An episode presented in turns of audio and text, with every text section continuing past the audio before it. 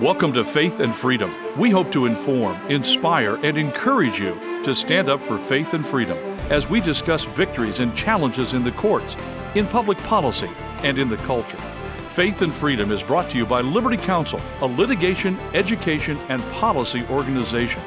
Join us now as we address the latest cultural issues across America and around the world. Three generations of imbeciles are enough. This shameful quote, we're going to talk about it and how it is coming back through the WHO, the WHO. We're going to talk about this on Faith and Freedom. I'm Matt Staver, founder and chairman of Liberty Counsel. Joining me is Holly Mead. Well, this infamous statement came from a 1927 Supreme Court decision called Buck versus Bell. Justice Oliver Wendell Holmes penned these chilling words, quote, three generations of imbeciles are enough, close quote. And with that, the Commonwealth of Virginia sterilized Carrie Buck. Later, the Nazi defenders during the trials at Nuremberg pointed to that Supreme Court ruling to justify the Holocaust. Now, this is, I think, the very foundation of the ideology that forms the World Health Organization and Bill Gates, and that is this Darwinian ideology that humans are evolved from muck and they have no intrinsic God given inalienable right to life. And consequently, they're expendable. Right. And these globalists think they can control these people, including America. That's what they want is control over us. That's right. And your life is expendable because you're just another person of a cog that doesn't right. have any intrinsic value. So let me talk about some of the radical ideology that's coming forth with regards to the World Health Organization. There are two amendments currently under consideration at the World Health Organization that will drag America back into that awful era of Buck versus Bell, which is one of the worst decisions ever handed down by the United States Supreme Court.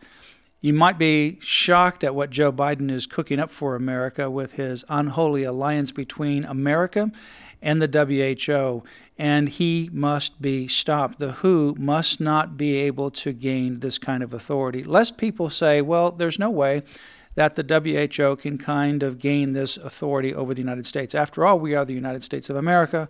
We have the United States Constitution. Treaties must be ratified by two thirds vote of the United States Senate, and something like this, giving away American sovereignty, will never pass two thirds vote. You're right about that. And we got very close to that last year, remember? Well, you're right that it would never pass the two thirds vote if it were a treaty. But let's look at some historical scenarios. Mm-hmm. If you look at George H.W. Bush, he signed us on to the WHO's international health regulations unilaterally. Now, they were advisory, not binding, but they still gave the WHO quite a bit of authority. He did it on the basis that, in fact, what he had the authority to do, according to his argument, is the United States already signed on to the WHO going back to 1949, so therefore he could just add these different subsequent agreements. Well, also that same thing happened with Barack Obama. We'll talk more about that in another program. He signed us on to the Paris Accord or the mm-hmm. Paris Agreement. And remember, these presidents were not exactly pro America, they were more globalists. Well, George H.W. Bush, George W. Bush, Barack Obama, they were all globalist. And right. so, what Biden wants to do is follow in the same footsteps of the Bushes and Obama and sign America on to a binding agreement with the WHO that would move from an advisory agency to a globally legally binding entity enforceable by international law on the United States of America and on all the member states. And this would take absolute control globally of anything that is deemed a quote public health close quote and that is everything. So we've talked about this in the past, you know, vaccine passports, certificates, basically tracking us, forcing us to get particular shots, vaccines, what have you, and then tracking us to make sure we've gotten them and tracking us for our location, what we buy, what we spend. Um, you know, bankers find that very interesting to have control over our finances.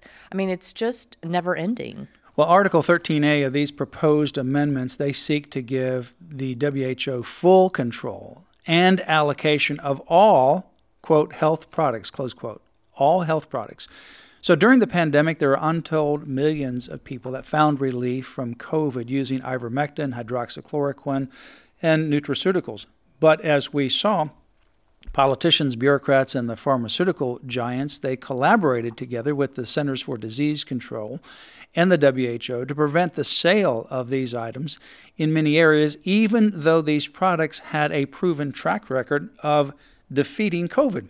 Now, you give the WHO control of all health products, and they can do several things. Number one, they can restrict the use of good medications like, for example, ivermectin uh, they can force only the medications that they want. And by the way, under the WHO agreements, they can require the United States to produce medical products, drugs, for example, and not use them on our own people or for our own people, but to then distribute those around the world. So the United States becomes a slave of the WHO, producing whatever the WHO wants, not using it for our own benefit, but sending it at our expense to other third world or smaller countries of their choosing, not based upon need or equality, but based upon, quote, equity. I think what finds very concerning, Matt, is when it says the WHO has full control over all health products. What do they define health products as? It's that anything. leaves the door wide it's open. Anything, and that's the real mm-hmm. startling aspect of this. Um, and in fact, Article 18 of the proposed amendments seeks to give the WHO the power to mandate medical treatments. This would include vaccines, medications. So if you go to the hospital and they only have remdesivir, it may not be because the CDC recommends it. It would be because the, the WHO mandates it. Right. And also treatment practices for anything the WHO, the WHO, considers to be a health crisis. According to the WHO, LGBTQ equality and even population control would be under its purview. So, in other words, if you have these states that are now passing these laws no puberty blocker medications, no cross sex hormones, no mutilating surgeries for minors, the WHO could override that and say, no, right. you've got to do that. Again, the door is wide open for anything the WHO considers to be a health crisis. And you go back and you look at medical. Um, they want to require centralized universal health care. So that would be in the United States and it would be around the globe as well.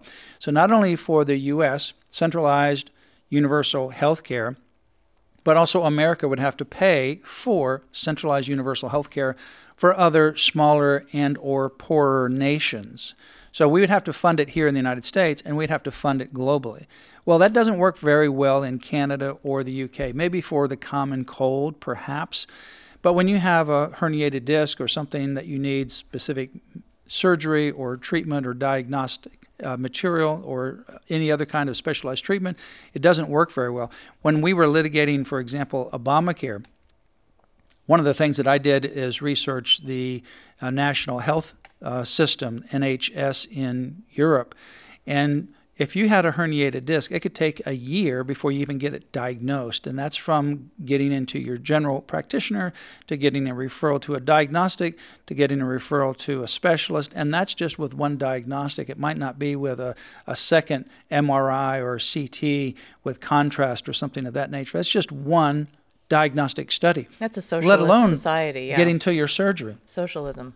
So then it also, when you have this centralized universal healthcare, you have the you have the Ezekiel Emanuel mentality, which also is part of this three generations of imbeciles are enough ideology from Darwin, this Darwinian social uh, evolution idea, and that is ration healthcare. And Ezekiel Emanuel, under the Obama administration, wanted to ration it so that it wouldn't be going to young people or older people or disabled people or sick people or feeble people that you would give it to certain categories of people that would have the best return on your investment, if you will. And let's not forget, Matt, that the WHO's biggest private funder is none other than Mr. Bill Gates, who has publicly said he wants to reduce the human population through one, vaccines, and number two, abortions. Right. And he subscribes to that idea of Darwinian right. social evolution or the idea that you can evolve a more superhuman race by eliminating certain categories of people. Right. You need to reduce the categories of people to make a better race, in their view, and to stop global warming or climate change that they use now. It is a very serious threat. I encourage you to go to lc.org forward slash WHO, lc.org forward slash WHO. Get informed and make sure your members of Congress know about this fax, petition, and call them right now. You've been listening to Faith and Freedom, brought to you by Liberty Counsel. We hope that we have motivated you to stand up for your faith, family, and freedom. Get informed and get involved today. Visit Liberty Counsel's website at lc.org, where you can obtain email alerts and other information to keep you informed and involved.